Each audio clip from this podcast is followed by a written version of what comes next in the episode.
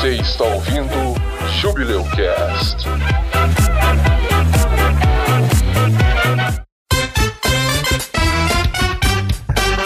Tenho certeza que o Loki, depois do final da, do episódio, do último episódio dele, foi pra cama com aquela expressão. Me amava o caralho. Fui só um fantoche. Loki escutou o Pablo, aquela, não. Estou indo embora agora! E o homem não chora. Não, isso aí é sofrência. É, ele foi escutar sofrência no final. Eu só vou adicionar que a Marvel teve muita frieza ao adicionar uma musiquinha pra apresentar a vilã, que era a Agatha. E no final ela dizia ainda que matou o Spark. Aí não deu pra mim, não. Eu fiquei muito. Matar doguinho em série em qualquer lugar é foda. É o maior ato de maldade de uma pessoa. É, e ainda fechou a música com isso. Ó, filha da p. que é. De fato, muito filha da p, né? Eu vou botar um bip ou não, não sei. Muito filha da p. Bota não, a, a série da gente aqui é pra maiores, diferente da Marvel.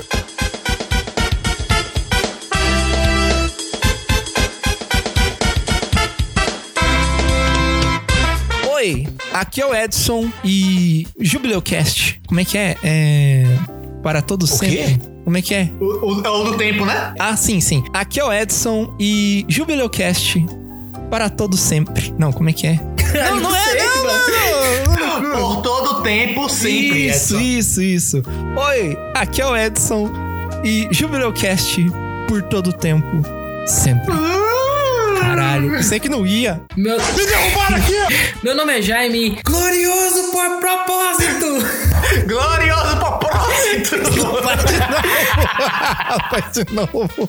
Errei. Eu falei duas vezes ainda, mas acho que deu errado. Meu nome é Jaime. Glorioso propósito.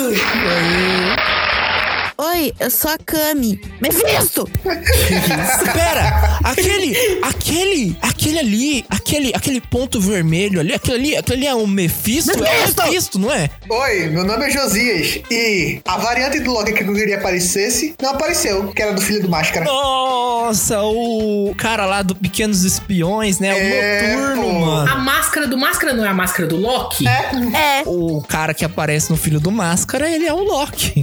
Eu nem vi esse filme louco aí. Isso é muito ruim, mano. é ruim demais, mas é muito bom por ser ruim. O bom do segundo filme é que ele canta lá o. Hello, my baby, hello, my honey, hello, my dancing girl. Só não tem o sapo dançando, né? Tem o Trog. Quero ver o Trog dançando Hello My Baby. Na capa do episódio, você vai esconder o Mephisto. Sim, tá. Em algum lugar. Vai estar escondido.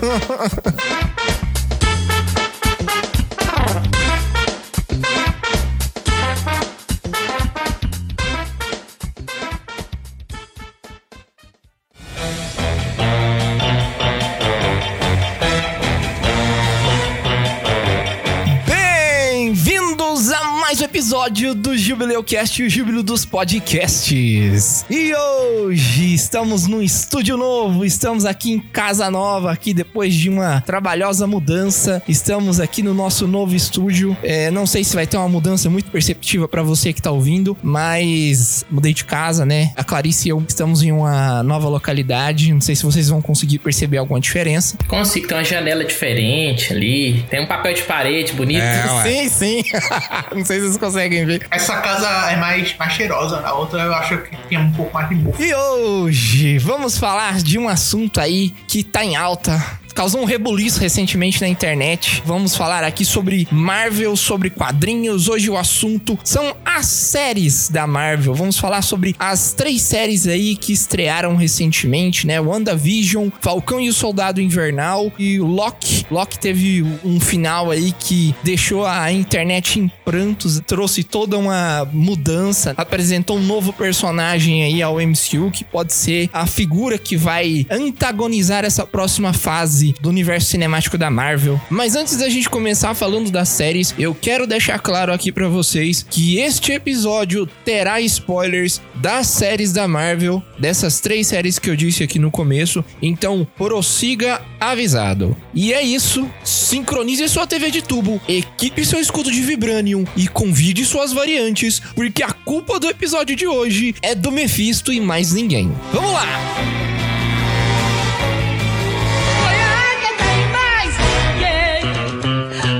E eu matei o Spark também.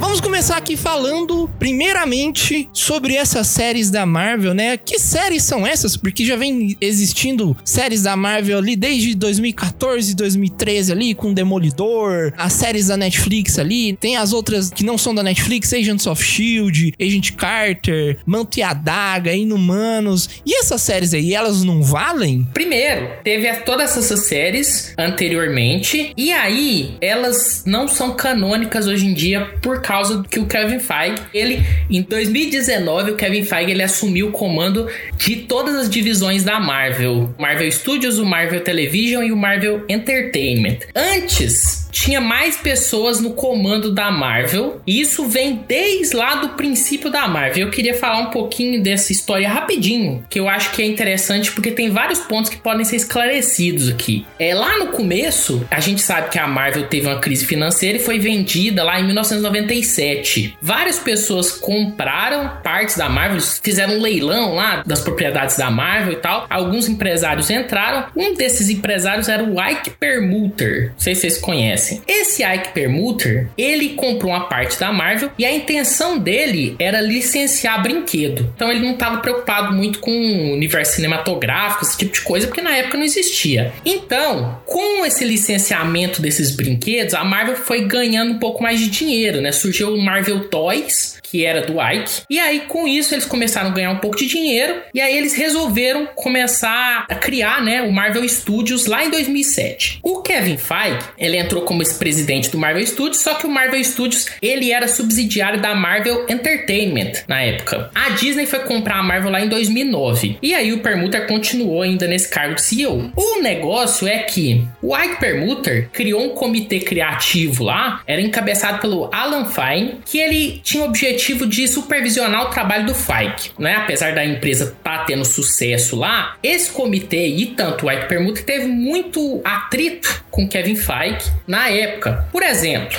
o Ike Permuter é o cara que foi responsável por não ter tido filme de herói feminina até recentemente, porque ele era contra tanto os filmes da Viúva Negra que estavam sendo pensados, quanto da Capitã Marvel, e ele foi contra inclusive ao filme do Pantera Negra. Por quê? Porque como ele era um cara dos brinquedos, brinquedo feminino geralmente não vendia. Então ele acreditava que ia ser um fracasso. Ele ficava ali em cima do Kevin Feige para não fazer, ele entrava em atrito com o Kevin Feige e ele ficava barrando esses projetos. Lá em 2015, o CEO da Disney, o Bob Iger, ele dividiu a Marvel em três empresas que foi o Marvel Studio, o Marvel Television e o Marvel Entertainment. O Marvel Studios ele saiu do comando ali do Marvel Entertainment, que era a, a empresa que era comandada pelo Ike Permuter. Inclusive, ele é apoiador do Donald Trump. Não tá com a reputação muito boa, não, mas vai lá. E aí, foi dividido em três. O Marvel Studio ficou com Kevin Feige, o Marvel Television ficou com Jeff Loeb e o Marvel Entertainment ficou com Ike Permuter. O Marvel Entertainment cuidava de tudo que não era televisão ou cinema. Inclusive, falando do Ike Permuter mais, aquele boicote que teve, não sei se vocês lembram, quanto aos X-Men, né, de começar a ter menos história dos X-Men, parar de fazer histórias do Quarteto Fantástico, foi tudo sob liderança do Ike Permuter. Por quê? Porque os personagens, eles estavam com a Fox. E aí ele queria tirar esses personagens dos brinquedos, tirar dos quadrinhos, tirar tudo que era da divisão dele. As pessoas esqueceram esses personagens. O negócio agora era Inumanos. Lembra que até teve um anúncio de filme dos Inumanos, que depois virou série. Tudo também era do Ike Permuter aí. Inclusive, tem várias coisas, por exemplo, o Marvel vs Capcom não tinha X-Men, né? O último Marvel vs Capcom, por causa também do Ike Permuter. E aí, no Marvel Television, que ficou aquele Jeff Loeb, ele teve alguns sucessos. Teve a Agent of Shield, que era o Marvel Television, ficava lá na ABC, né? Nos estúdios da ABC. E aí tinha a Agent Carter, que deu um certo sucesso. Mas só esses, né? Porque o resto, Inumanos que teve, foi uma série horrorosa, péssimos efeitos especiais sem graça, além de ter aquelas séries com a Netflix. As séries da Netflix, né, que foram cedidas lá pra Netflix, não eram ruins, mas também existe aí, falam que o mal-estar que a Netflix teve com a Marvel foi por causa desse cara aqui, esse Jeff Loeb também, que tava à frente da Marvel Television. Inclusive, né, na época, as séries elas foram canceladas assim, antes do contrato acabar deles. Eles cancelaram bem antes, assim, eles cancelaram, tava fazendo seis produções, cancelaram tudo, a Netflix. lembro, lembro. E aí deu tudo errado, esses caras, tanto o Ike Permuter quanto o Jeff Loeb, né, estavam só criando uh, séries ruins, né, fazendo decisões ruins, tava diminuindo venda e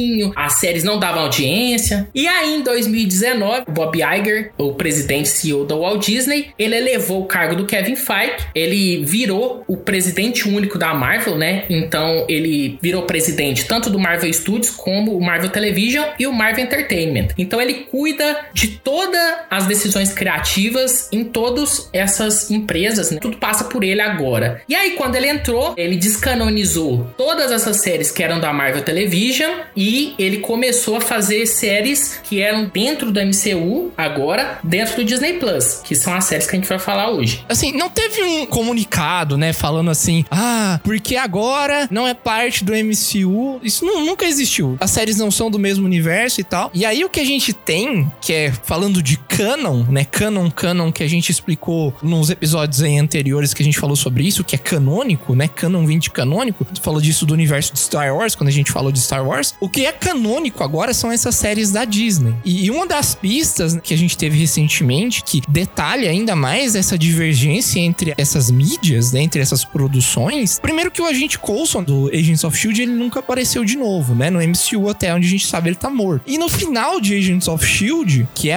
a série que mais teve sucesso e que mais teve episódios de todas as séries que não são canônicas da Marvel até agora, falando em tempos modernos, o agente Coulson tem uma cena que ele termina lá andando no carro voador dele e a gente vê o Triskelion voando, né? O Triskelion é uma nave, a gente vê ela sendo derrubada no Capitão América 2. E esse Triskelion, até onde a gente sabe, ele nunca voltou pro céu. Tem uma aeronave parecida e num, num filme recente aí, que eu não vou falar qual, porque senão é spoiler, mas não é o Triskelion. Só tem um filme mais recente. Sim. Qual será, né? Qual filme será? Qual filme? Fica aí. o mistério no ar. Você que tá ouvindo o episódio aí no futuro, você não sabe que filme que é. Olha a data de lançamento do episódio e cruza com a data de filmes da Marvel. Pra quem não viu o filme ainda, ele saiu muito recentemente, não toma spoiler. Mas a gente sabe, por essa aparição do Triskelion no Agents of S.H.I.E.L.D., a gente sabe que é um universo diferente, né? E que tudo que a gente viu até agora, o que tá valendo são as séries do Disney Plus. Mas explicado toda essa situação, esse âmbito aí em que o universo da Marvel tá inserido, o MCU mais especificamente, vamos discutir aqui as séries que são devidamente canon, né? Que são as canônicas mesmo e que trabalham com os personagens que são os personagens que tiveram mais tempo de tela no MCU.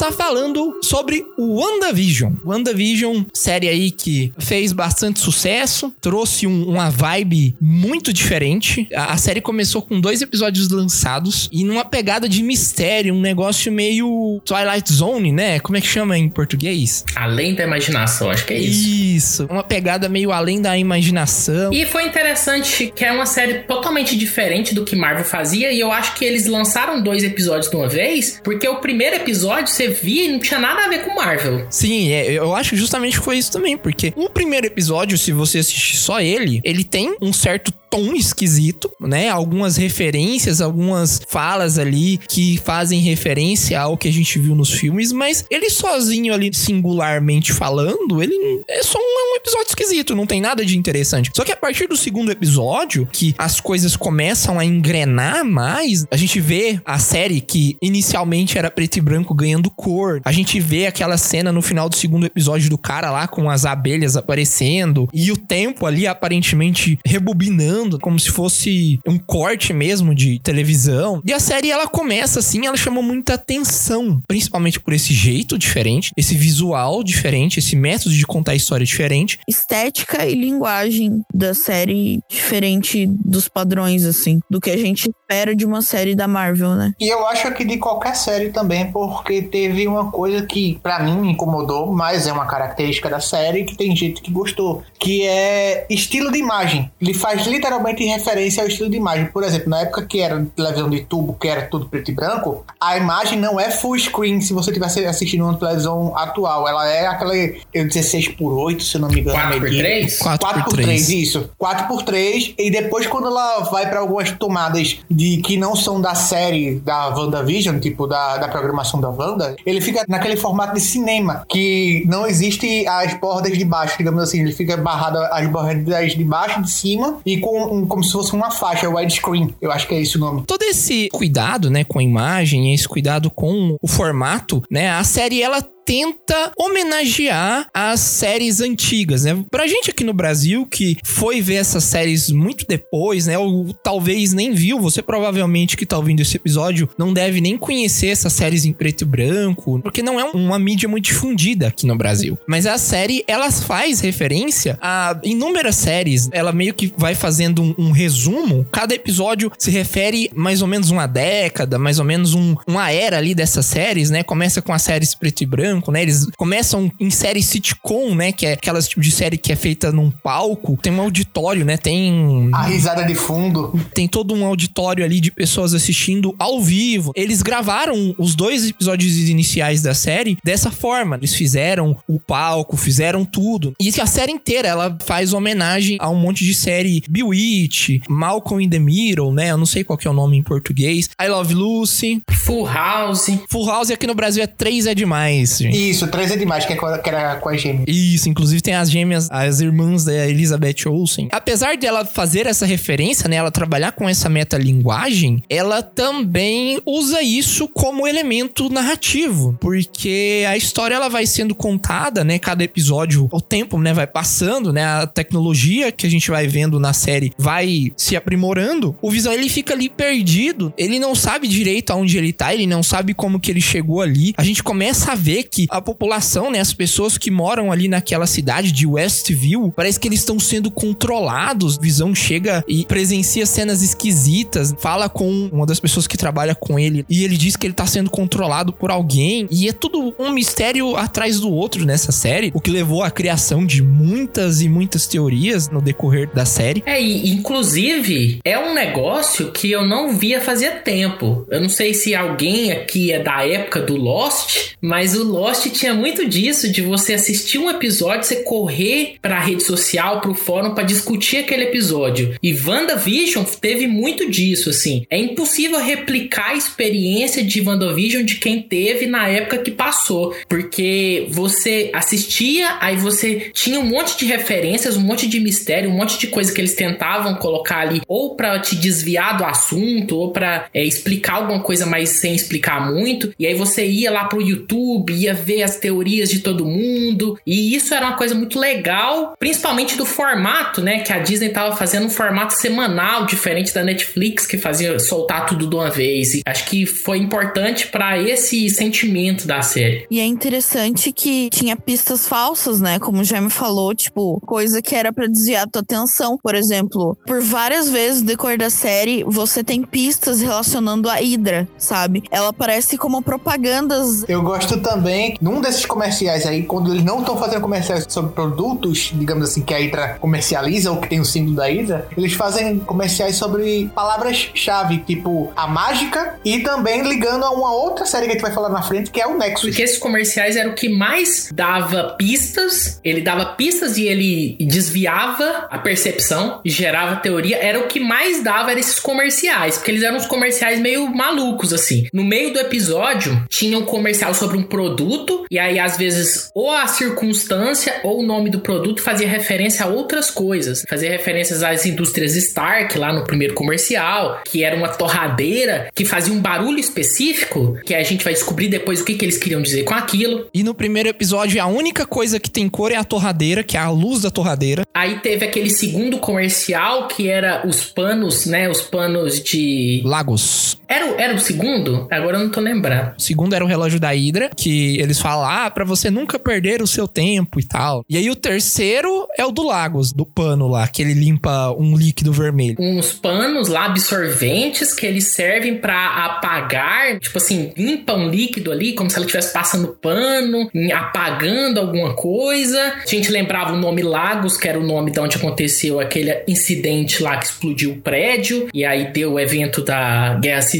É a primeira cena, é a cena de abertura de Guerra Civil. E aí tem alguns muito estranhos, tipo aquele do tubarão, que o tubarão aparece e ele tá falando sobre um iogurte que chama Yo Magic, e aí ele dá o iogurte pra uma criança que é um náufrago, a criança não consegue abrir aquele iogurte lá e morre seca. Aí você pensa, que, que negócio que é isso? O que, que eles estão fazendo? Todos esses comerciais, a gente chegou à conclusão, né, na época que tava saindo, e depois foi confirmado pela própria Marvel, que esses episódios de início eles fazem referência a traumas que a Wanda tá tentando lidar. O primeiro lá da torradeira faz referência à bomba, né, e o barulho que ela ficou fazendo. A gente vê isso mais tarde no- na série, quando ela revive o passado dela, quando a Agatha chega lá, e o, o relógio também, em relação da ligação dela com a Hydra, que ela chega até a Hydra pra procurar ajuda, né? E ela acaba ganhando poderes lá. O Lagos, o Lagos é um dos comerciais que eu mais gosto e um dos mais fáceis de entender, que é um pano, um papel toalha que, que o propósito dele é você limpar o, o líquido, né? E o líquido é um líquido vermelho, fazendo alusão à explosão que ela causou no prédio em Lagos, né? Lá na cidade de Lagos. E ela matou as pessoas, né? Como se fosse o sangue que estava sendo derramado ali. E o pano é pra tentar limpar o sangue que ela derramou em Lagos. E aí, a partir desse do Yo Magic, já começa a ficar bem enigmático, né? Você já começa a ficar perdido. Porque o Yo Magic começa a fazer uma alusão à própria Wanda, que ela tá tentando arrumar as coisas usando magia. E se ela não usar aquela magia, ela vai morrer, ela vai perecer, igual o moleque lá. Só que a fonte daquela magia é uma fonte duvidosa, é uma fonte ambígua ali, dúbia, né? Que você não sabe se ela vai fazer mal ou vai fazer bem. Não, exatamente. Esse, ele faz pra mim referência à Agatha. Porque até que os poderes da Agatha são esses mesmo, de puxar, sugar os poderes das pessoas. Também, também. Então eu acho que faz. E aí, esse que é o- a questão. Quem tá fazendo esses comerciais? Então, de início, o pessoal da Marvel disse que era pra ser o Doutor Estranho tentando conversar com a Wanda. Mas isso depois foi tirado. Eu acredito nisso. Eu acredito nisso, que era isso, e a presença do Doutor Estranho, ela tava planejada, e depois eles tiraram, e aí ficou solto isso. Isso, eu, eu acho que foi isso que aconteceu. Eu acho que foi isso que aconteceu. Sobre essas coisas dessa retirada, quando eu assisti sem essa informação de que seria a presença planejada do Doutor Estranho, pra mim ficou algo como se fosse subconsciente da feiticeira escarlate tentando jogar memórias nela e, tipo, como ela mesma fala durante a série, ela não sabe direito como realizou o processo de criar essa cúpula pra gerar o programa dela, seja algo que ela não controle também, mas como tem informações no subconsciente dela, vai aparecendo. Fica desconexo por quê? Porque ela não tem controle sobre isso, não é uma- algo que ela tá fazendo de propósito. Aí por isso que entra como se fossem os comerciais, que é algo totalmente desconexo, mas de uma, de uma informação que ela tem.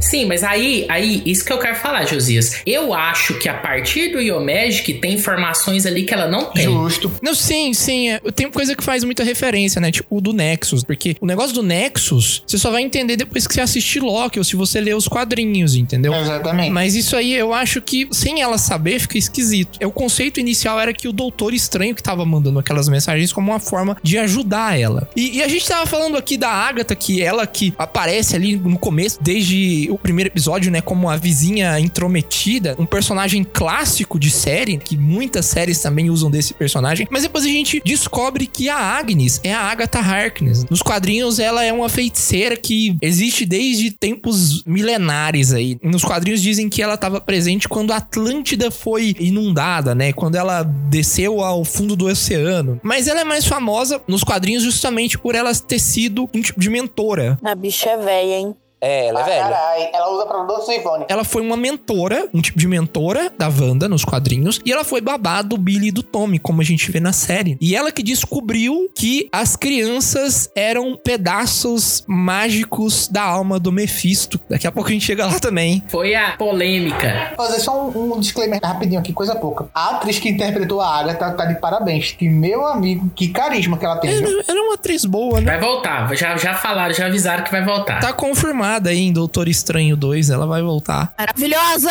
Incrível ela. Depois de muitos vai e vem na história, depois de um movimento sujo da Marvel de colocar o irmão dela, o Pietro, como o Pietro que a gente viu em X-Men, o X-Men enquanto tava na Fox, Com a roupa bem parecida. com a é, roupa muito acho. parecida, e isso gerou uma tonelada de teoria. Uma daquelas pistas falsas, assim, né? Que a Marvel colocou. Isso. Mas essa ficha falsa foi maldade. Essa aí foi maldade. Não teve nenhuma justificativa plausível, nada do tipo, não. Essa foi pura Foi, maldade. foi, foi pura maldade. A gente descobre que no fim ele não é o Pietro, né? Ele é só um cara, né? O Ralph Bonner, né? Ainda tem uma piadinha com ereção, velho. Olha isso, mano. Sim. Opa aí. Foi broxante. Meus parabéns. Obrigado, Cami. Salvou a piada. Muito bom, muito bom. A gente conhece a Mônica Rambeau, né? Tem um episódio inteiro dedicado à Mônica Rambeau. Entra como uma personagem que inicialmente é a Geraldine, e depois a gente conhece ela como a Mônica Rambeau. Nesse episódio da Mônica Rambeau, a gente recebe informações interessantes, né? Das consequências do blip, como é que foi o retorno das pessoas. A Mônica Rambeau, né? Pra você que não conhece, ela foi a primeira Capitã Marvel antes da Carol Danvers. Isso nos quadrinhos, né? Ela também teve a alcunha de Photon, Pulsar e Spectros, são todos os nomes que ela usou como nome de herói. Inclusive, tem um quadro logo no início da, da parte que vai explicar o- a parte do blip dela, dela voltando do blip, que quando ela entra lá na série da espada, tem um, um nome da mãe dela lá com uma dessas alcunhas. Não sei se vocês chegaram a reparar. Sim, sim, o, o nome da mãe dela é Maria Rambeau, codinome Photon, né? Que é um, um dos nomes dela que ela usou também. Vamos caminhando pro final, a gente vê a batalha muito é, acalorada entre a Agatha e a Wanda. A Mônica também tentando ajudar, né? Tentando cooperar ali, né? E no meio disso ela recebe poderes por ter entrado várias vezes no X, né? O X é a, a magia que a Wanda tava usando pra transformar a cidade inteira, né? Naquela realidade dela. Que mais um- uma pista falsa também, que é o formato do Rex lá, que é o hexágono. por causa do nome, também, também não tanto. Essa não foi tão chamativa assim, o não. X, eu acho isso uma coisa estranha também. Porque a Wanda, isso a gente vai descobrir, a gente fica a série inteira pensando, quem que fez o X? Claro que o principal a gente sempre pensava, ah, deve ter sido a Wanda, porque a Wanda tem esses poderes no quadrinho. Mas nos filmes ela nunca foi apresentada com esses poderes. E aí tem o X, ele tem a forma de hexágonos, por isso que eles chamam de X, né? De hexagon. Só que X também é em inglês feitiço, né? Feitiçaria. Bruxaria. Bruxaria. Então, é, lembra o poder da Wanda, que é X-Magic. Por quê? Isso aí é uma coisa que eu acho que não tem muito sentido na série. Por que, que tem formato de hexágonos? É magia do caos. A magia do caos tem um formato de hexágonos? Tem muito sentido isso, não. Eles nunca explicaram isso, não. Exato, isso aí é um negócio muito solto, sabe? Usaram de referência também, porque nos quadrinhos a magia dela chama magia X também, né? Então, pra você que não leu o quadrinho, né? Eu também fui descobrir depois. Essa é uma referência, mas no fim não tem uma consequência direta. Continuando a história, ela luta com a Agatha e acaba vencendo. O Visão também encontra com uma contraparte dele, né? A gente descobre lá que eles estavam fabricando, né, um- uma cópia do Visão, só que era o projeto Catarata, que também gerou muita teoria, e aí apareceu um Visão, porque a gente não sabia quem que era aquele Visão, se a Wanda tinha ressuscitado Visão, o que, que tinha acontecido com Visão, e aí aparece esse Visão branco, que a gente descobre que era um projeto lá da SHIELD, era a SHIELD? Não. Não sabe, não fala o nome. Teorias falam que é a espada, né? Sword. Uma outra organização estilo a Shield. Aí ele aparece e também, além do combate da Agatha com a Wanda, tem o combate dos dois visões, né? Sim, sim, é verdade, é verdade. Vale lembrar que, tipo, esse cara que fez essa cópia do, do Visão, ele era bem filho da puta, bem pau no cu, né? A gente não sabe se ele tá tentando fazer o mal ou o bem de início, né? Mas no fim ele acaba como o vilão mesmo. Mas no fim, a Wanda vence. A série toda é uma história sobre você aceitar a perda, né? E você deixar ir, né? Let it go. Superar a perda. Lidar com o, o luto. Ela vence a, a Agatha, pega o livro mágico lá. E ela deixa toda aquela ilusão que ela criou terminar. Inclusive o Visão, que era uma ilusão, né? Mas ele pode voltar. Não era exatamente uma ilusão, era uma mudança de realidade. Eu acho importante a gente frisar isso, Porque em WandaVision é o espaço que muda. E lá em Loki é o tempo. É, a gente não sabe assim exatamente se ela tem algum poder pra trazer alguma coisa de outra realidade ou se ela modifica a realidade, porque lá nos quadrinhos ela tem poder de modificar a realidade, né? Então faz sentido ali dela ter modificado as pessoas, as pessoas entravam dentro do X, viravam outra coisa, porque ela modificava a realidade delas, transformava em outra coisa. Não sabe ainda se aquilo tem a ver com multiverso, eu acho. Eu acho que a questão mais do multiverso é a questão do livro. Agora vamos falar aqui sobre a, a teoria que todo mundo tava chutando e tava torcendo pra aparecer, mas não aconteceu, que era o Mephisto. Foram dadas pequenas pistas durante o episódio inteiro, tudo apontava pra uma influência demoníaca ali na série, mas no fim não rolou e a vilã, vilã mesmo era a Agatha. E isso eu acho que foi uma das coisas que mais desapontou os fãs, né, gente? É o que mais trouxe teorias aí que não aconteceram. Desde ali do episódio 2, do primeiro episódio da Agatha dando pistas ali, né, falando: "Ah, o demônio está nos detalhes". E aí ela fica dando pistinhas lá, não é o único lugar que ele tá. E aí o coelho da Agatha também tem nome que é Senor Scratch. Em algumas histórias o demônio tem esse nome, né? Demônios tem esse nome. Tinha uma mosca na parede, uma mariposa, sei lá, que o pessoal falava que tinha a ver com Mephisto, lembra? Na casa Sim, da Agatha. Simbolismo também pra demônio, né? Pra invocação satânica, né? Eu acho que o povo exagerou, sabe por quê? No final, no último episódio, tem a Agatha na frente de um, um outdoor. E aí tá escrito no outdoor assim, M e B. Aí a galera falou assim, é Mephisto e Blackheart. Do nada! Nossa, não tem não, nada a ver não. isso, velho. Então a, a galera pirou nesse negócio do Mephisto. Tudo era Mephisto. Fizeram vários memes procurando Mephisto. A galera botando Mephisto onde não tinha. E a galera comprando esses memes. Um pouco era delírio coletivo. Concordo, acho. concordo. A Marvel tem alguma participação nisso. Principalmente os atores, que eu acho que ela não dirigiu bem os atores. O Paul Bettany falou que, ah, ficam falando aí, vazou tudo, vazou o Pietro, vazou todo mundo. Mas tem um ator que eu sempre quis trabalhar e não vazou ainda. Um cara genial. O Paul Bettany doido. Aí todo mundo, ah, é o Alpatino. Alpatino Mephisto. E aí a Elizabeth Olsen falando, não, vai ter no final uma aparição que é no nível de Luke Skywalker. É, e, e aí eu acho que ela falou isso porque o Doutor Estranho tava programado. Então eu acho que ela tava se referindo ao Doutor Estranho. Talvez, talvez. Aí acabou saindo tiro pela culatra quando era o Paul Bettany contracenando com ele mesmo. Aí no fim, todas essas teorias, tudo isso que o pessoal tava teorizando durante cinco semanas, acabou que essa maior teoria de ver o Mephisto lá não acabou se realizando e todo mundo ficou meio. É. A Marvel ela costuma colocar elementos que não servem pra história. São elementos que ela vai usar só depois. Ou aconteceu esse problema do Doutor Estranho que ficou muito elemento perdido porque eu acho que eles mudaram o roteiro. Então, eu acho que isso tornou a série um pouco menos redonda. Se tivesse o Doutor Estranho, e eu entendo que os produtores falaram que, ah, essa é uma história da Wanda, era melhor a gente não colocar o Doutor Estranho. Mas eu acho que ele era importante pra fechar esse ciclo dessa história. E aí o, o Mephisto eu acho que é delírio coletivo. Mas o, o Doutor Estranho,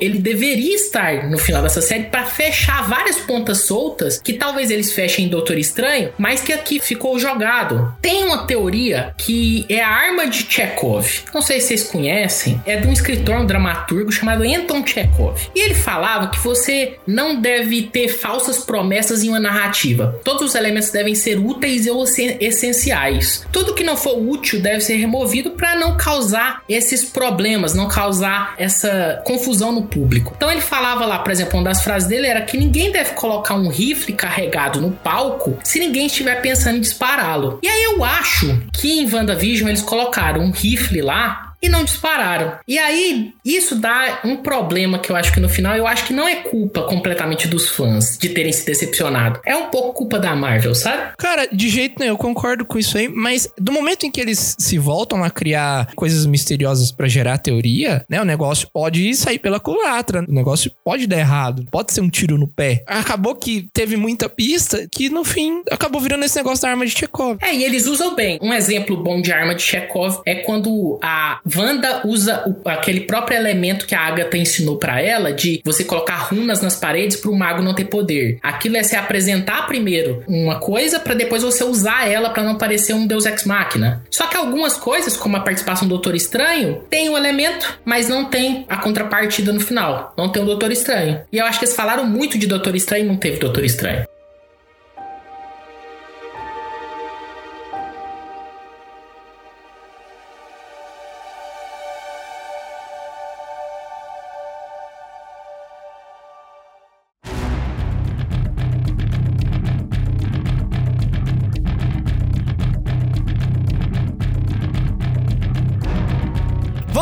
Agora de Falcão e o Soldado Invernal. É outra série que também trabalha num escopo menor. A gente saiu de Guerra Infinita em que o universo estava em jogo e a gente abaixou um pouco a bola. E foi o que a gente viu em Falcão e o Soldado Invernal. Depois que o Steve foi lá viver a sua vida com a Peg no final de Ultimato, o Sam e o Buck eles tiveram que lidar com a partida do Steve e o fardo do escudo. E a história ela é toda em volta disso, uma discussão muito política de nações, do que é certo para se alcançar a paz, da liberdade que uma pessoa tem em fazer as coisas pelo bem, do próprio Sam aceitando o fardo de se tornar o próximo Capitão América, né, que a gente vê acontecendo de fato no final da série. Sobre o racismo, é um tema principal, eu acho, da série. Claro, uma super discussão super válida sobre racismo que tem dentro da série. O escudo tá saindo de um homem branco e indo pras mãos de um cara negro. Toda aquela discussão que tem com a Isaiah Bradley. O Isaiah Bradley, ele foi uma das versões do Capitão América. Na série acontece assim também, né? Mas nos quadrinhos também é. Que eles tentam recriar o soro do super soldado fazendo experimentos em presidiários negros. Mas lá na série não é um, é um esquadrão de homens negros que foi pra Segunda Guerra? Sim, mas nos quadrinhos também, né? Eles fazem os testes nessas pessoas, algumas morrem, algumas conseguem sobreviver, né? Na série eles não mostram, mas nos quadrinhos, essas pessoas que sofrem esses testes desenvolvem deficiências, tem um, um membro que fica maior que o outro, tem deformações bizarras. E, e o Isaiah Bradley é um dos caras, é o cara que tomou o soro experimental e não teve nenhuma alteração. E ele trabalhou durante muito tempo debaixo dos panos pro governo dos Estados Unidos e no fim eles prenderam ele e encobriram todos os testes que eles fizeram com cobaias humanas. Inclusive isso é uma referência a testes reais que foram feitos nos anos 60, também com presidiários negros. Fizeram testes de vacina para sífilis. Eu imaginava também que pegava um pouquinho também da parte do período nazista, onde teve alguns experimentos que foram feitos com os presos e dentre eles os negros estavam no meio também, que era nos campos de concentração. Sim, Pior disso, José, que você falou, é que não eram nazistas, eram os próprios americanos fazendo soldados. A questão é que, tipo assim, os nazistas faziam, mas os americanos também faziam. E eles são os grandes heróis vencedores da Segunda Guerra, segundo a mídia deles, quando a gente sabe que foi o General Inverno, né? O que acontece é o seguinte, se eu não me engano, na série, na hora que eles estão conversando com a Isaiah na, na casa dele, o Buck e o Sam, ele fala que houve períodos que ele agiu, mas quem recebia o crédito era o Capitão América. Toda a mídia trabalhava em cima dizendo que era o Capitão América. Fazia todo o marketing. Um dos motivos dele ter ficado revoltado foi esse. Ele não teve nenhum tipo de reconhecimento. A prova é tanto que no final da série tem uma cena extremamente emocionante que eu realmente eu chorei pra caramba daquela cena. Quando mostram, eu acho que é um pôster ou é uma estátua, não lembro direito. é uma estátua, uma estátua. O do Isaiah no museu. Aí ele agradece, ele chora. Depois que ele recebeu o soro e funcionou só nele, não funcionou nos outros, o governo prendeu ele por um grande período pra tentar descobrir por que que funcionou nele. E aí ele conseguiu fugir da prisão através lá de uma enfermeira que declarou ele como morto. E aí ele tá declarado como morto. Então ninguém lembra nenhuma das coisas que ele fez, não lembra qual foi a importância dele esqueceram ele. A gente também tem uma outra discussão que é sobre a união, né? A união dos povos, que é em conceito um objetivo muito bonito, mas a gente vê essa discussão na relação dos apátridas, que na série é um grupo, mas nos quadrinhos ele é um indivíduo, mas que nos quadrinhos ele também tem essa mesma discussão com o Capitão América de que os indivíduos eles devem ser ajudados, né? Na série, depois que o blip aconteceu, um monte de gente ficou sem casa, ficou sem amparo, sem lugar pra morar. País nenhum queria assumir certos grupos. Certos países conseguiram amparar as pessoas e outros não. E isso deixou as pessoas que sofreram com isso receosos, né? E uma dessas pessoas era a Carly Morgenthau, que é a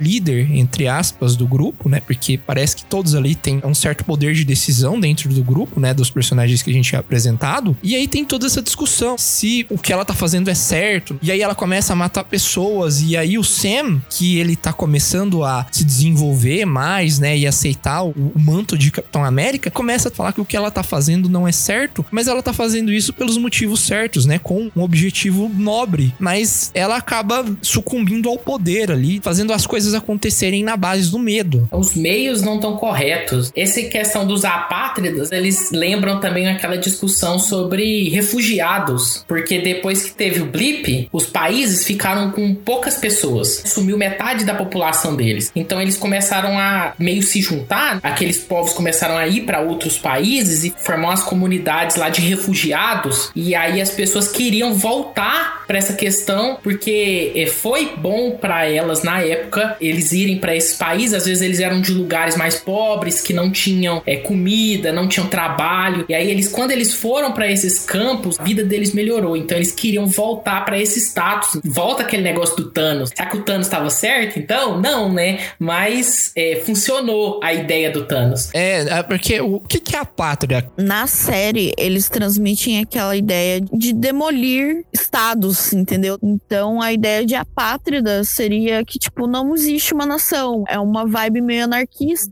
O nome em inglês do personagem, inclusive, é Flag Smasher. É utópico e tudo mais. E a questão é que, assim, mesmo que seja utópico, ainda é uma visão muito bonita, né? Das pessoas pararem de colocar barreiras políticas. Políticas no sentido de, tipo, limites de Estado, limites de países, né? Para que uma pessoa seja acolhida. Então, remete aquilo dos refugiados que foi mencionado. Só que, no decorrer da série, a gente vê que os meios em que ela estava usando eram meios de opressão. Então, é aquela história, né? Até que ponto você se tornar opressor, de certa forma, com força bruta, porque eles fazem uso do soro. Para chamar atenção, eles fazem ataques ditos terroristas, é, mas ao mesmo tempo eles são oprimidos, eles são pessoas que estão apagadas, que estão passando fome, que estão passando dificuldade, e elas sentem essa necessidade de gritar, de pedir socorro, de, de querer visibilidade verdade tem todas essas questões a se levar em consideração, que é tudo muito paradoxal, né? Tem muitas contradições, mas ao mesmo tempo existem justificativas plausíveis e assim vai. Eu não consigo dizer para vocês assim que eu acho totalmente errado, mas eu também não posso dizer que eu acho totalmente certo, né? Eu acho que essa é a ideia mesmo. No fim, ninguém ali é um vilão de fato. Tudo ali é entendível. Tá certo que os atos dos apátridas, né, acabam matando pessoas. E aí, desse momento em diante, já não dá para você apoiar um negócio desse. É bem ambíguo mesmo, né? Essa é a ideia. Passando para outro personagem que a gente viu também na série, né? Em que inclusive está ligado diretamente aos apátridas, que deu poderes, digamos assim, pros apátridas, que é o mercador do poder. Porque os apátridas nos quadrinhos, o apátrida, o Flag Smasher, que é um cara só, ele não tem poder. Ele é só um cara rico. Eles terem poderes, isso é uma coisa da série. Eles terem uma versão do soro do super soldado. Porque o mercador do poder, ele é um chefão da cidade de Madripoor. Daqui a pouco a gente fala sobre essa cidade, mas o, o mercador do poder, o Power Broker, nos quadrinhos também ele tem essa função de dar poder às pessoas. Vender, né? Vender. Venderem, venderem. Boa observação. Dar é muito bonito. O capitalismo não funciona assim. É isso que é o, o foco dele, né? Ele é um empresário que cria uma empresa clandestina que dá poderes a, a essas pessoas. Nos quadrinhos,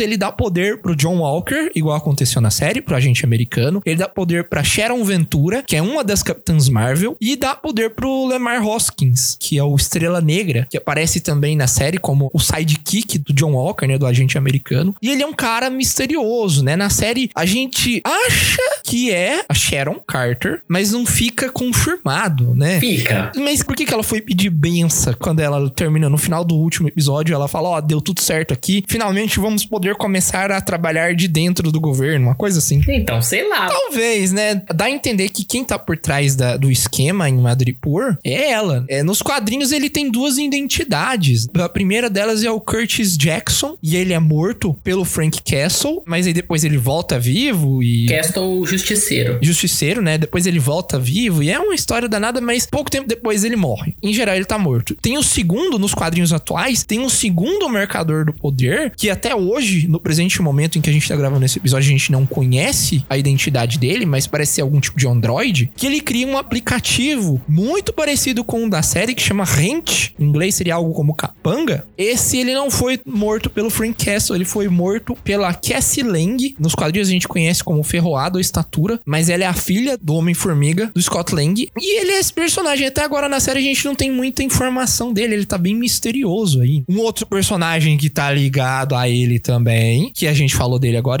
é o John Walker, né? O John Walker, ele tem um certo holofote na série. Eu achei o melhor ator da série, eu acho. Você achou, cara? Cara é muito bom, cara. Você, você fica com raiva dele. Você não ficou com raiva dele? Tipo Joffrey, assim? Tem. Filha da puta, né?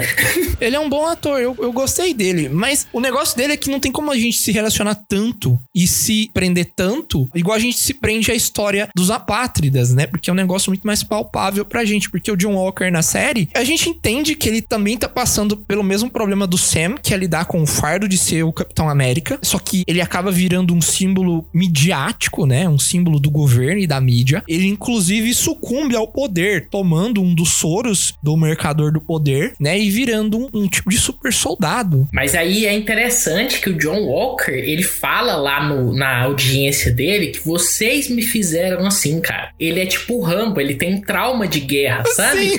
Por isso que ele é daquele jeito. O governo americano fez ele daquele jeito. Sim, sim, sim. Nos quadrinhos ele é basicamente o mesmo personagem. A única diferença é que, primeiro, ele começa atuando antes, como super patriota. Ele é mais extremista nos quadrinhos também, né? Ele é bem mais extremista. Ele começa a ser utilizado como marca, né? Como uma personalidade midiática. E só que eles dão uma extrapolada nos quadrinhos, né? Que o empresário dele chega a contratar bandido pra chamar atenção e fazer crime pra ele ir lá impedir, porque ele tá sem o que fazer. E nos quadrinhos ele foi treinado pelo treinador. Só um adendo aqui, eu acho que o personagem é muito bom e tal, mas nada supera a dancinha do Zemo. Sim, sim. Você gostou daquilo? A dancinha do Zemo foi interpretação pura do ator, porque não tava no roteiro. E minha gente, ficou perfeito demais aquele negócio. Sim, sim. Eu acho que eu posso falar, o treinador ele aparece em Viúva Negra. É, tem ele no trailer. É, tá Tem no até no trailer, trailer, então não tem problema. A gente pode ligar, ele, ele aparece lá em Viúva Negra, mas eu não posso falar mais que isso. O Zemo, né? Zemo, muito louco, né, cara, nessa série, o Zemo. Zemo é o cara que faz as engrenagens andarem também, né? Em boa parte da série, Enquanto né? o Sam e o Buck lá estão na DR de casal, na terapia de casal deles lá, o Zemo é literalmente o cara que tá dizendo assim: Olha, vocês vieram até mim porque vocês estão com um problema. Eu vou ajudar vocês a resolver o problema aí, suave. Depois eu sigo minha vida. Ele tenta se dar as escapadinhas dele como um bom vilão, mas é pego. Inclusive, tem uma aparição na série que é perfeita e bem, bastante precisa, que é a das Dora Milaje, por conta do, do rolê que aconteceu com, no Guerra Civil, que o Zemo matou o rei, de, matou o rei deles anterior ao T'Challa, o Chaka. É o T'Chaka. Chaka, T'Chaka, né? T'Chaka. Ela literalmente dá um pau em todo mundo que tá no recinto por conta que não levaram o Zemo pra prisão de volta. O Zemo, ele literalmente é um Barão Zemo. Ele não é o Barão Zemo por nome de personagem. Ele literalmente é um barão, mas sendo que sofreu com todos os problemas que aconteceu lá no Guerra Civil, que quem assistiu sabe do motivo dele ter realizado todas aquelas ações. Mas ele tá com um sentimento, depois quando ele é liberto pelo Bucky e pelo Sam, de que ele sente que tá pagando pelos crimes dele e que vai continuar pagando os crimes dele da forma melhor possível que ele puder. Por isso que ele topa ajudar o Bucky e o Sam a ir pra Madripoor e conseguir, digamos assim, dar um final nos apátridas.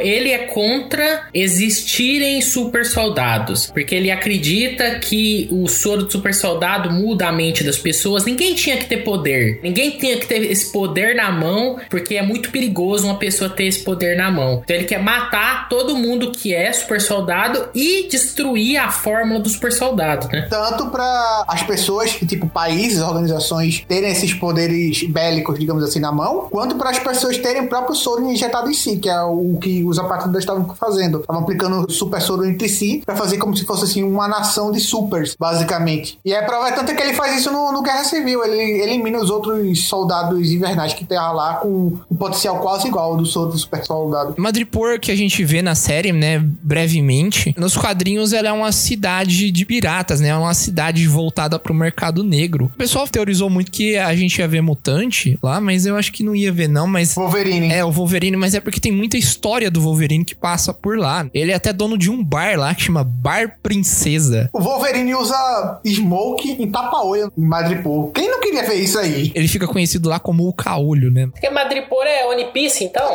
É tipo isso. ô, ô Josias, você falou de um negócio legal aí, que depois que o, o Zemo foi preso pelas Dora Milaje, mas ele foi levado pra balsa. E isso liga aí também com a personagem, né? Que apareceu pela primeira vez, mas era pra ela ter aparecido em Viúva Negra, né? Isso é spoiler, tá, gente? Não influencia em nada na história do filme de Viúva Negra, mas ela aparece na cena pós-crédito, a Valentina, né? A Valentina Alegra de la Fontaine. O pessoal tá teorizando aí que ela tá juntando o pessoal pra fazer os Thunderbolts. Thunderbolts é uma equipe alternativa aos Vingadores, né? Como se fosse uma equipe tentando fazer a formação dos Vingadores, mas com integrantes de moral dúbia, moralidade ali questionável. O pessoal tá teorizando que o MCU vai tentar fazer isso também com o John Walker, né? Pra atender o chamado dela quando ela chamar. E outro detalhe é que o Zemo foi pra balsa, pra essa prisão, e adivinha quem controla a balsa? O General Ross, que é o Ross Thunderbolt, que a equipe tem o nome dele por causa que é ele que monta. Faz total sentido, principalmente por agora que os Vingadores, entre aspas, né? Estão desfeitos. Já afinal, um já tá velho, o outro faleceu. Aí eles vão fazer justamente o Vingadores 2.0, que é controlado pelo governo americano, como eles queriam fazer no Guerra Civil, e que tem a moral dúbia pra justamente eles botarem lá, tipo, ó, qualquer coisa se fizer merda, bota a culpa nele, prende ele e bota outro no lugar. E uma última coisa é que eles tratam o Capitão América como se ele tivesse morrido, né, velho? Ele se foi, ele morreu. Não tá mais aqui, né? Pessoal teoriza que ele tá na lua e tal. Mas isso é uma discussão meio complicada, né? Pra onde ele foi, de onde que ele vem, né? Por que que ele apareceu lá? Isso é uma discussão pra outro episódio. E aí no final da série a gente vê toda a trama sendo resolvida e o Sam finalmente aceitando o manto de Capitão América e o Buck também tem uma subtrama ali também e ele também tá aprendendo a lidar com todo o mal que ele fez na época do Soldado Invernal, né? É uma série das que eu mais gostei, de todas as três que a gente vai estar falando aqui, por tratar bastante coisas de aceitação, de preconceito, de todos esses temas que a gente vê na sociedade. As séries da Marvel no Disney Plus todas estão com um desempenho acima do padrão de séries de herói.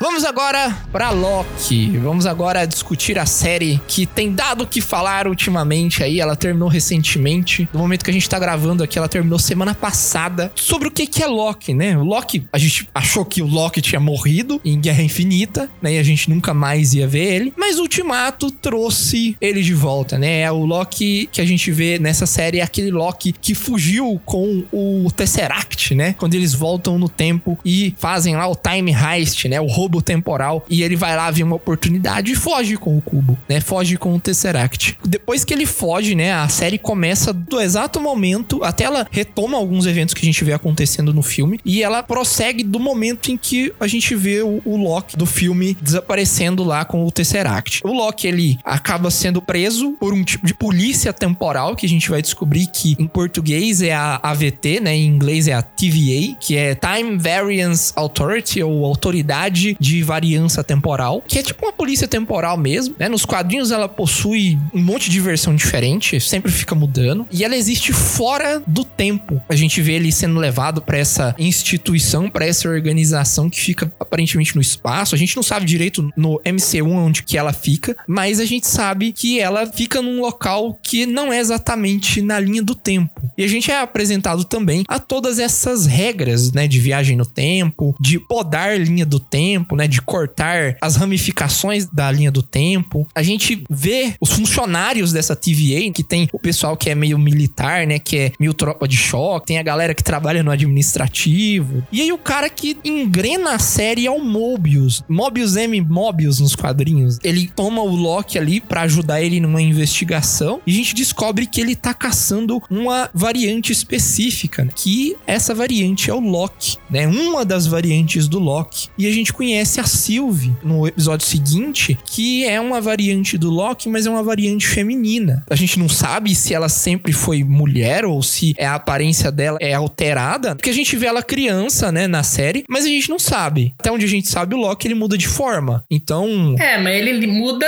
temporariamente no MCU. Eu acho que ele não tem esse poder de mudar pra sempre. Eu acho que não. Sim, sim, a gente não sabe, mas aparentemente é a forma original dela. Falando de personagem dos quadrinhos, ela é uma mistura de dois personagens, da Loki feminina e da Encantor, que é uma personagem que ela tem poderes muito similares à da Sylvie, e ela também é relacionada ao Loki nos quadrinhos, porque quem dá poderes a ela é a Loki feminina, uma reencarnação do Loki que tem o sexo feminino, e ela, a Sylvie, quer trazer a TVA ou a AVT abaixo, quer botar fogo e derrubar tudo. E a gente aprende por meio da Sylvie, Loki encontra com a Sylvie e foge com ela, que eles não estão deixando as pessoas terem livre arbítrio, né? Inclusive, é uma discussão recorrente na série se tem ou não tem, se as teorias também. Essa série, como o WandaVision, gerou muitas teorias também, se é mesmo assim ou não é. Aqui eu acho que é falta de explicar alguns conceitos. Talvez eles expliquem mais pra frente, eu acho. Sim, sim. A, a gente discutiu muito pra fazer esse episódio. Passei algumas noites discutindo com o Jaime isso, a gente procurando furo de roteiro, pensando e tal, mas no fim não dá pra gente descrever certinho como que as coisas funcionam na viagem no tempo, né? Até daqui a pouco a gente vai falar sobre o futuro, do que que a gente pode esperar, né? Porque essa série ela termina de uma forma muito impactante pro MCU. Mas vamos falar da amizade do Mobius e do Loki, que é muito boa. Você disse jet ski? O Mobius fica todo o tempo lá questionando o Loki, né, cara? Você é desse jeito mesmo? Por que, que você faz essas coisas, né? Você faz pra machucar as pessoas? Você gosta disso? E fica ali questionando, né? Fazendo um, um divã com o Loki e ele pensando sobre a vida dele. Sim, sim. Ele estudou muito tempo o Loki. Aparentemente ele tá nessa caçada a Sylvie há muito tempo, então ele estudou muito sobre Loki, né? Ele conhece a história do Loki. Ele até fala: "Cara, eu estudei sua vida inteirinha e você literalmente esfaqueou as pessoas pelas costas umas 50 vezes". E o que que é ser um Loki? É muito essa a discussão da série. O Loki é sempre perder, sempre fazer planos que não vão funcionar. Ele é um trickster, né? Ele é um enganador. O que, que é o Loki, né? Por que, que ele faz isso? Por que, que ele mente? Por que, que ele engana as pessoas, até as pessoas que ele ama? Até com outras variantes, né? Porque o Loki, Loki que a gente acompanha de Ultimato e a Sylvie, não são as únicas variantes, né? A gente vê, principalmente no quinto episódio, a gente vê muitas variantes do Loki que eles brincam com esse conceito do que que faz um Loki ser um Loki. É uma discussão muito interessante, mas eles acabam terminando que o Loki é uma pessoa que sobrevive, né? Eles concluem nisso. Loki são sobreviventes e o que eles fazem melhor é sobreviver, é achar um jeito de continuar vivendo. O Loki é um sobrevivente independente do que ele precisa fazer. Se ele vai ter que mentir pra alguém, seja aliado ou inimigo, se ele vai ter que Sim. enganar alguém, se ele vai ter que fazer qualquer coisa, mas ele vai ter que sobreviver no final. É aquele negócio. Eu vou fazer de tudo, mas eu vou sobreviver. Exatamente, exatamente. Eles vão pra esse local que eles encontram as variantes depois deles chegarem no topo, digamos assim, da TVA. Como assim? A Sylvie fala pra ele, né, que ela tá tentando destruir a TVA pra dar liberdade a todos, né, Pra todos terem uma real escolha. E aí, depois de muito vai e vem, eles acabam chegando nos Guardiões do Tempo. No primeiro episódio ou é no segundo episódio, eu não sei, a senhorita Minutos, né, a Miss Minutes, relógio de desenho animado muito Sim. estranho.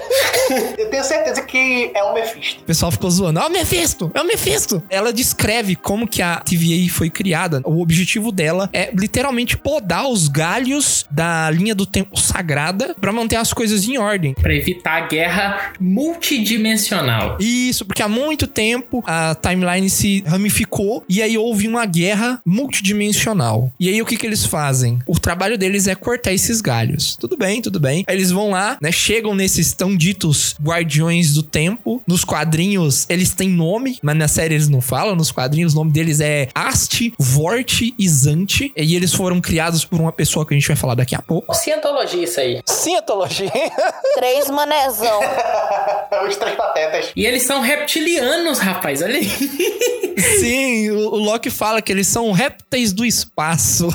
É tudo uma conspiração, rapaz. O bom é que o Loki, ele no primeiro episódio, descreve a série inteira. Ele chega lá é algemado e fala: Vocês sabem o que é isso aqui? Isso aqui é uma ilusão. E eu vejo que os palhaços estão realizando todos os papéis perfeitamente. E é realmente o que acontece. Então, o pessoal acha que, que eles são criados né, pelos Guardiões do Tempo, mas todos ali são variantes sequestradas com a memória apagada. E a gente aprende isso depois. E aí, nesse momento em que eles estão lá diante dos Guardiões do Tempo, a Sylvie vai lá e tá com a faca na cabeça de um. E eles descobrem que eles são robôs. Ela corta a cabeça de um dos Guardiões. E aí eles morrem, meio que desligam ali, né? E começam a, a rir enquanto eles desligam. E aí tem toda essa discussão. Mas eles são de mentira? Quem que tá por trás disso? É o Mephisto. E aí é interessante porque a TVA, os agentes da TVA, eles têm um bastão que desintegra as pessoas. E aí, na começo da série, você tá achando assim, porra, cara, isso é um poder muito foda, velho. Mata as pessoas, né? Você dá uma bastãozada na galera, o pessoal some. Tipo, você apaga a existência da pessoa, tá ligado? A pessoa vai ser lembrada, mas não vai ter direito de enterro. A TVA, ele fala, né, o Loki, nossa, esse então é o maior poder do universo. É porque ele acha joias do infinito que é usado como peso de papel, né? É porque dentro da TVA, poderes não funcionam, né? É, magia não funciona né, dentro da TVA. E aí, dentro desse conflito aí, eles são desintegrados por esse bastão. A gente pensa que eles morreram, mas eles caem num outro mundo onde tem um monstro tempestade. Sim, sim, que é o Void, nomeio como vazio. Mas eu não sei, esse negócio da magia, eu não sei se é verdade mesmo.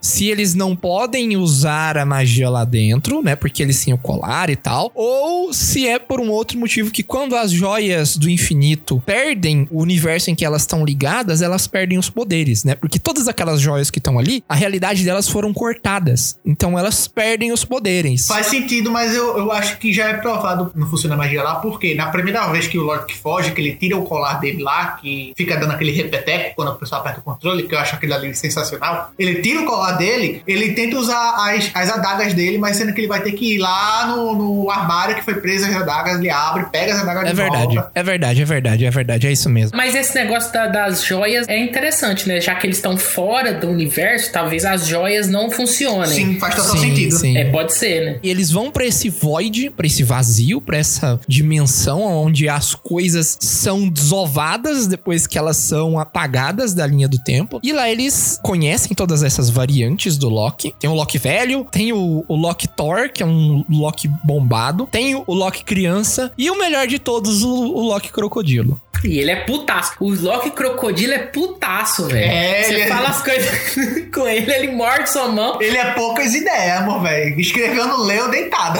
Adoro ele e me identifico super. Você arranca a mão das pessoas, Cami? Na mordida? Quando eu acordo de manhã, eu não acordo de muito bom humor, sabe? Não é à toa que ela tem aquela caneca. Em vez de ela ter bom dia, ou que seu dia seja lindo, ela tem bom dia, é o caralho. Exatamente. Essas variantes aí a gente vê que todas elas têm uma história diferente, né? Todas elas vieram de um universo diferente e elas estão ali sobrevivendo, né? E que é onde chega aquela discussão dos Locks que a gente falou agora há pouco. E lá tem essa tempestade com dentes, né? Com a cara, com o rosto meio animalesco ali, que é o Alioth. Ou Aliote, sei lá. Alioth ou Aliote, não sei. Aliote. E português eles falam Alioth também, eles não falam Alioth, não. Alioth é, é doce. Eu acho que é relativo, porque, por exemplo, se fosse Astaroth, o nome do demônio, em português é uma coisa, o nome do demônio em inglês é outra. Em inglês seria Astaroth. É, exatamente. Não, mas em português também é. Tem dublado, Cami? Sim, sim. Assisti dublado, inclusive. A dublagem tá muito boa. É, o, o- mas o, o, que, o que acontece é que o Aliote, Só pra irritar os outros, né? ele é uma das muitas pistas de quem tá por trás da TVA. Quem que é a mente que tá controlando a TVA. A gente vê o Aliote ou Alioth Para sendo... de falar de ótica, Desculpa. A primeira das pistas é a Ravonna, que é a juíza que julgou o Loki. A segunda delas, a gente vê que é o A- Alioth, que ele vai pro Void e ele encontra esse bicho lá. Aí tem um monte de referências no fundo desse lugar, porque ele é cheio de easter eggs, tem um monte de item ali de filme, série. É o Torsapo. É, o Thor Sapo. Tem o Tribunal Vivo. Sim, tem, tem estátua do Tribunal Vivo. E a gente começa a ver referência a uma personalidade muito interessante que é o Kang. O Alioth, nos quadrinhos, ele é uma besta que guarda o fim dos tempos, que depois o Kang, o Kang o Conquistador, que ele é um personagem dos quadrinhos, que ele é um personagem que quer conquistar o tempo, né? Que ele quer liderar e controlar o tempo inteiro. E o Alioth é uma das, dessas bestas que ele controla, né? Que ele ganha o controle e a gente vê ela sendo adaptada aqui nesse vazio. Eles lutam lá contra essa besta e aí o episódio termina com eles controlando, conseguindo enfeitiçar essa besta, né? Encantar essa besta. E aí eles veem o castelo, um castelo no fim dos tempos, que muita gente é, apontou que parece muito o castelo do Doutor Destino. Sim, realmente. Sim, sim. Parece um pouco com o castelo do Doutor Destino, que é o castelo em Lativéria, que é o país dele, inclusive. Mas ele é meio diferente, né? A gente descobre depois que o local chama Cidadela no Fim dos Tempos. E aí a gente já sabe quem que tá lá. De início a gente pensa que é aquele que permanece. He Who Remains em inglês. Que nos quadrinhos ele é um agente da TVA que cria uns personagens que chamam Time Twisters, que eles vão voltar no tempo e recriar a TVA. Começar a TVA do zero. Primeiro aparece a Senhora Minutos tentando eles com poder. Sim, sim, sim. É, é o susto do caralho, aquela parte lá.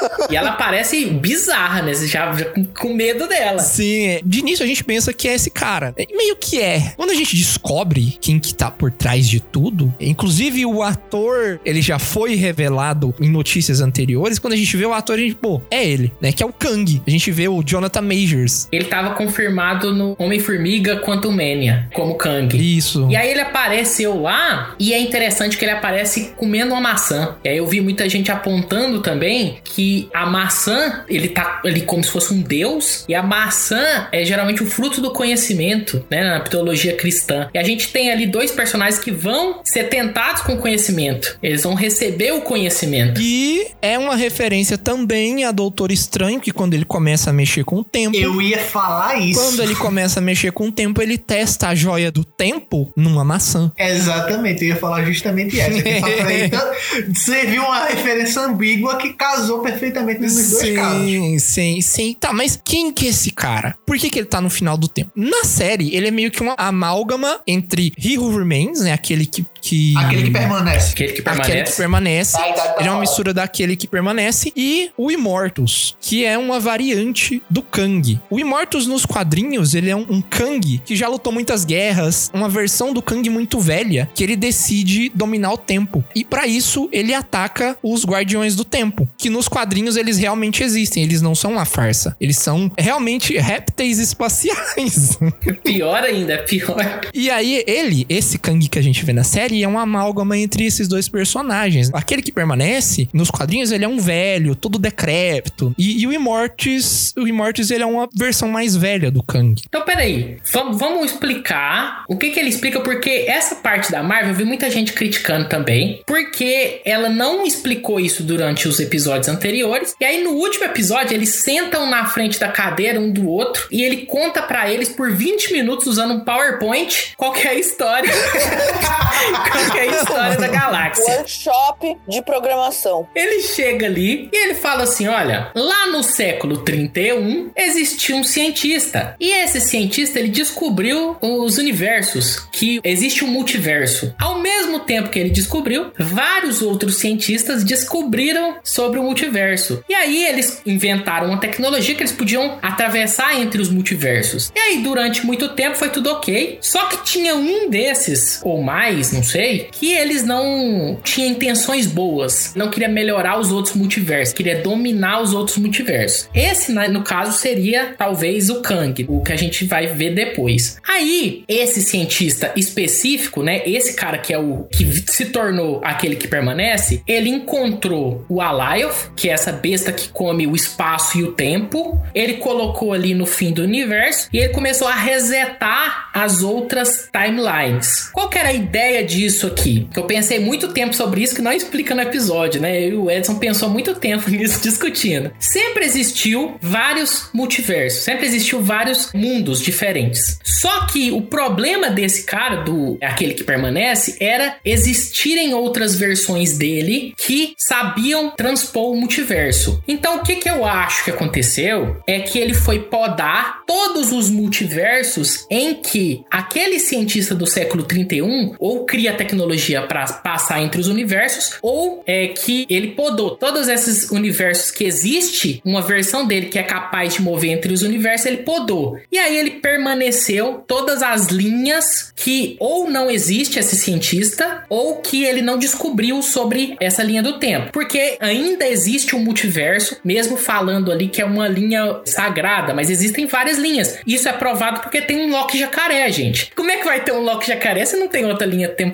Então, o que eu entendi é que tem dois poréns aí. O primeiro porém é que ele fala que ele isolou essa linha do tempo das demais. E o outro porém é que existem ramificações nessa linha do tempo sagrada, entendeu? Além das outras que existem e que ele isolou delas. Essas ramificações, elas criam variações. E ele vai lá e ele poda essas variações e às vezes sequestra as pessoas dessas ramificações para trabalharem na AVT. Foi isso que eu entendi. É isso mesmo. Perfeitamente. Só que o multiverso já existe, entendeu? Porque o Loki ser um jacaré não é a variação. É uma nova versão. É uma versão completamente nova. Porque se fosse a timeline sagrada, o Loki sempre seria o Tom Hiddleston. E nunca seria uma mulher. E nunca seria um jacaré, entendeu? Então isso implica em realidades alternativas. Mas o que você falou também é válido de que existem ramificações que não foram podadas. Por exemplo, a ramificação dos Vingadores. Que eles deram uma desculpa de que deveria acontecer. Mas o fato dela existir gera outras ramificações, entendeu? Mas aí é esse que é o negócio. A questão é que, como o Capitão América, por exemplo, voltou pro passado e não fez nada, ele não gerou uma ramificação. Se ele tivesse voltado pro passado e impedido o 11 de setembro, ele teria gerado uma ramificação, a TVA tinha aparecido e apagado ele. Isso aí é pura especulação, a gente não sabe. Sim, é, é pura especulação. Mas qual que é o objetivo do Capitão América ainda existir, ainda ser um cara velho e a TVA não ter apagado ele? O negócio dele ir pro passado e não fazer nada vai completamente contra o conceito do Capitão América, entendeu? Porque ele fala em dois filmes que quando ele vê alguma coisa errada acontecendo, ele tem que agir, entendeu? Então se ele não agisse, seria completamente fora do personagem, entendeu? Fora do que a gente sabe. Mas foi o que aconteceu, né? A gente não sabe. Por isso que eu tô falando, é especulação. Isso é- tem coisas que não foram explicadas ainda, que são fundamentais pra gente entender como, falando agora do futuro, como que as coisas vão acontecer, né? Como que vai ter inúmeros Kangs, que história é essa do que os Vingadores terem feito sempre era pra acontecer. Tá certo que pode ter uma realidade em que ele não fez nada e ficou quieto, é verdade. Isso também é um outro problema. Se fosse uma linha só específica, todos os filmes da Marvel do universo 1 ao 3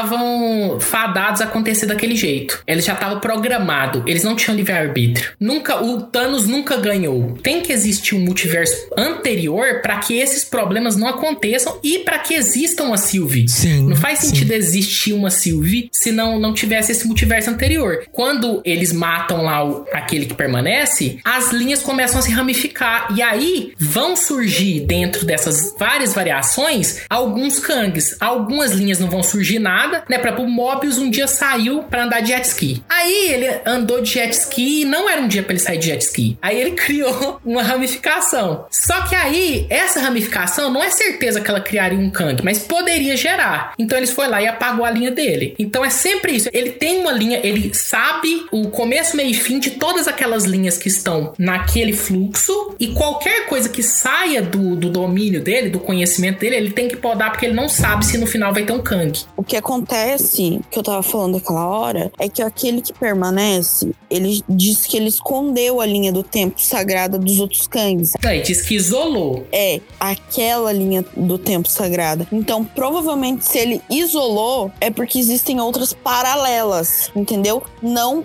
ramificações daquela, mas paralelas. Exatamente. E é por isso que existem outros Kangs que vão vir para essa linha do tempo, entendeu?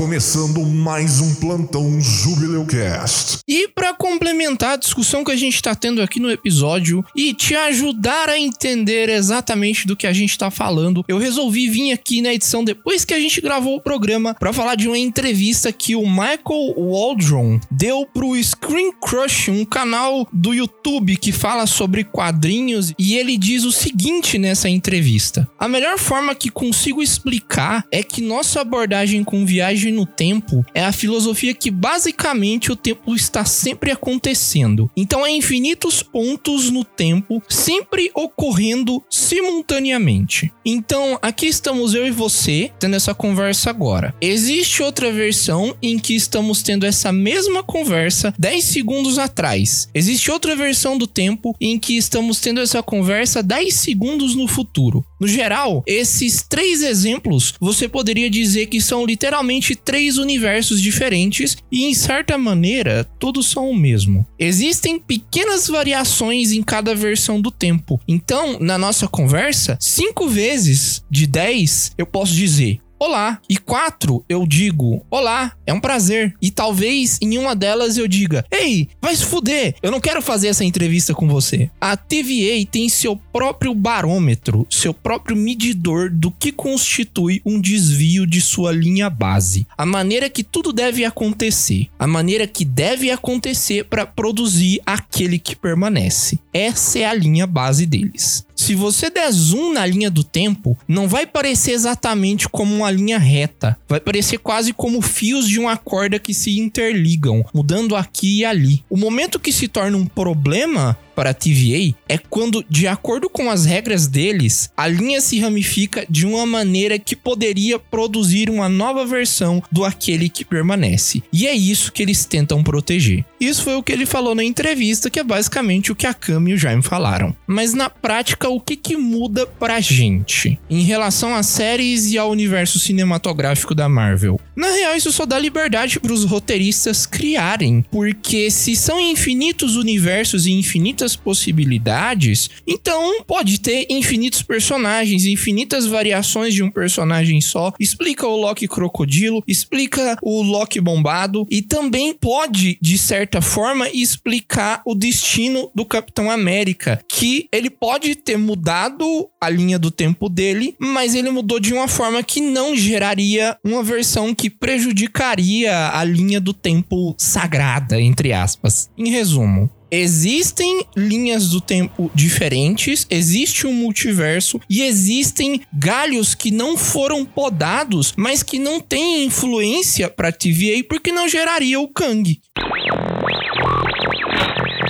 E eu pensei muito nessa questão de a Marvel, ela não quer fazer um sci-fi. A Marvel, ela não tá querendo fazer uma coisa completamente exata, totalmente corretinha. É fantasia. É fantasia. E aí por isso que eles contrataram um escritor, o escritor principal da série é um cara de Rick and Morty e também do Doutor Estranho. E aí a ideia é que tipo assim, eu pensei, ah, então essa série é uma série meio nonsense, assim como Rick Morty é. Nonsense no sentido de que às vezes a gente pensa que nonsense não tem sentido, mas o nonsense na verdade ele só trabalha com esse absurdo e com o surreal. Que a ideia do nonsense é que tem regras, mas as regras são muito doidas, muito arbitrárias assim, são muito absurdas. Então um exemplo que eu dou lá de um nonsense que é clássico, que é lá do Alice através do espelho. Que a Alice tá lá andando no mundo do espelho e ela encontra um leão lutando com um unicórnio. Ela assiste a luta e depois da luta eles iam comer bolo. Ela vai cortar o bolo lá para servir para eles e aí ela não consegue porque quando ela tá cortando o bolo, ele se juntam de novo. Aí o unicórnio chega pra ela e fala assim: Você não sabe lidar com os bolos do mundo do espelho. Sirva primeiro e corte depois. Por quê? Porque dentro do mundo do espelho as coisas são ao contrário. Então tem uma regra, mas essa regra é totalmente arbitrária, totalmente absurda, totalmente ilógica. É exatamente o que a gente tá vendo aqui no Loki. O Loki tem regras, mas são regras absurdas, são abstratas, são coisas muito loucas. Então é pra gente não pensar nisso. E o Mobius e o Loki, lá no segundo episódio, conversam. O Loki confronta ele com todos os absurdos da série e o Mobius fala para ele: Eu não fico preso em acreditar e não acreditar. Eu só aceito o que é. E é isso, gente. A gente tem que aceitar o que é.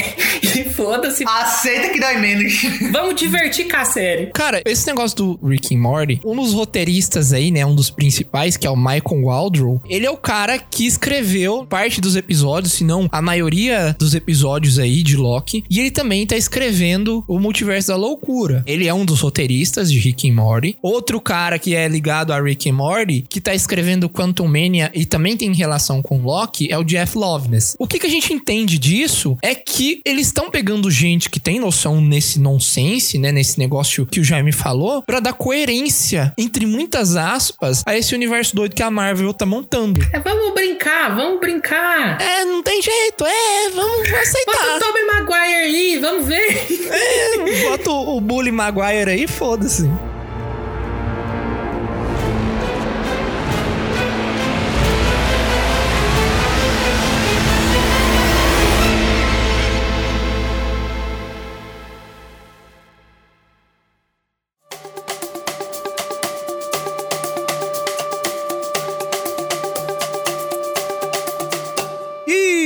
É isso, pessoal. Espero que vocês tenham gostado desse episódio. Esse episódio aqui foi bem planejado. Depois da mudança aqui, a gente com o tempo sem lançar e sem gravar episódio novo, né? Você pode ter percebido um certo hiato aí da nossa parte. Mas espero que vocês tenham gostado dessas teorias aqui. Foi um pouco corrido. Inclusive, tem mais coisas a serem discutidas. Se você quiser que a gente discuta essas coisas, se você quiser que a gente traga mais teorias sobre esse assunto de multiverso, de MCU, da Marvel, de quadrinhos, da DC, o que for, manda pra gente no e-mail ou pelo site ou pelas redes sociais. O e-mail é bico do corvo contato@gmail.com. As nossas redes sociais, todas elas são arroba corvo do bico. Aliás, nos sigam lá. Você pode mandar a sua opinião também ou a sua dica aí no site. Tem um formulário lá no site. Pode ser a sua sugestão de assunto, pode ser sua crítica construtiva ao episódio, pode ser um elogio, pode, se você quiser que a gente manda um abraço pra alguém, manda pra gente aí. Se for uma sugestão boa, a gente faz um episódio baseado nele. Se você também tem teorias do que vem por aí no multiverso, manda pra gente também, que a gente aceita e comenta sobre a sua teoria. E é isso. Até o próximo episódio. Um grande abraço. Tchau.